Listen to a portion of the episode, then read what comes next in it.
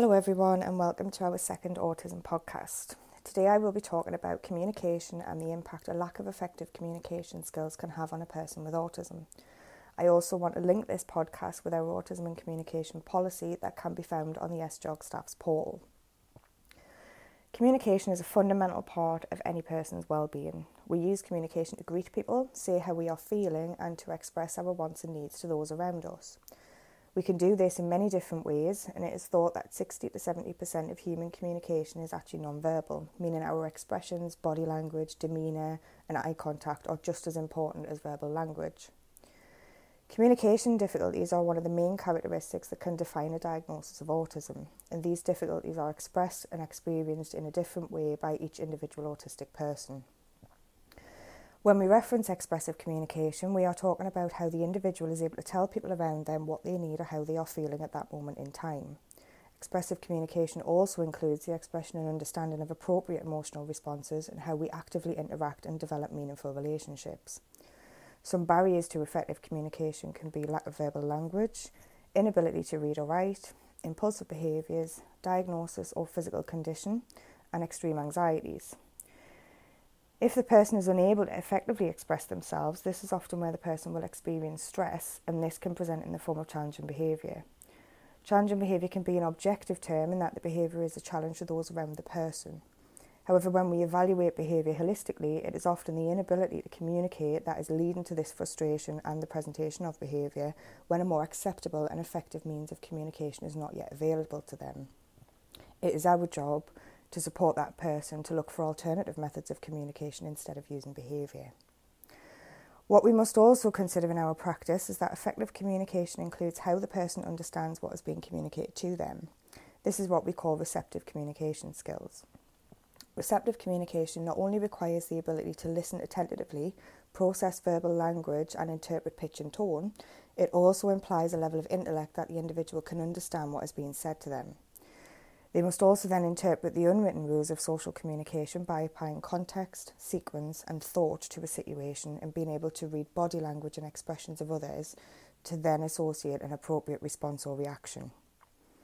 How information is processed and how the autistic person develops and associates a response can be influenced by lots of factors. This can include what is going on around the person. Have we considered sensory processing disorders? So when we are communicating with somebody, are we looking at the noise levels in the environment? Have we looked at whether or not the person is comfortable or whether or not there is distractions?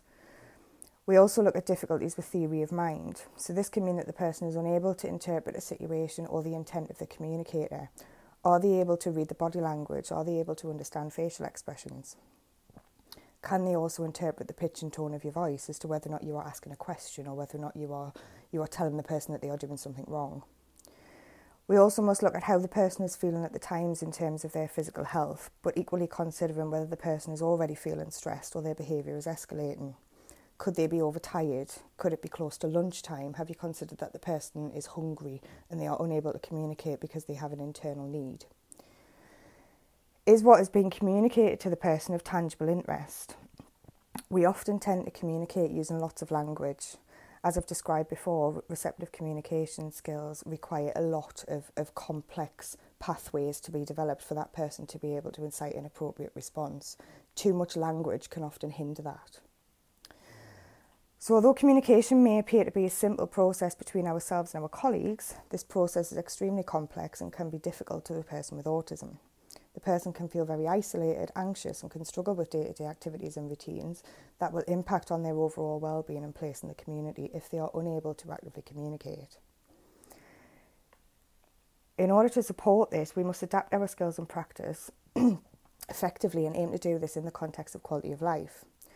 Through the SJOG Autism Practice Model, we assess the person and develop an effective autism profile. This also includes an in depth assessment of the person's communication and associated comorbid factors that can impact understanding. Once we have completed this assessment, we can then begin to develop communication passports and support planning to reflect proactive strategies around support and expression and understanding.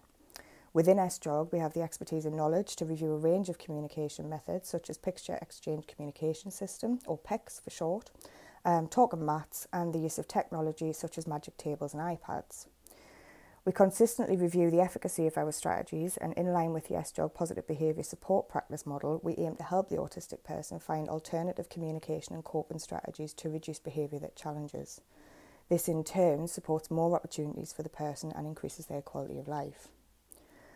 As described at the start of this podcast, our policy on autism and communication outlines our commitment to good autism practice, and through our policy, we aim to support the autistic person to develop acceptable and effective functional communication skills, develop our own knowledge and understanding in line with change in research and practice, develop and embed knowledge and understanding of communication strategies across teams that support autistic people Support the autistic person to access a range of communicative aids and develop accessible information to support understanding and learning. Support the autistic person to develop their communication skills and initiate communication so that they become able to affect change and less reliant on other people to have their wants and needs met. We aim to identify and create opportunities for people to engage in social communication throughout the day and increase autism awareness and acceptance in local communities and we aim to teach people with autism an awareness of self and others in order to enable them to become more competent social partners in a world where interaction is of prime importance. Thank you to everyone who has listened today, and for any further support or information around autism and communication, please check out our website and our staff portal.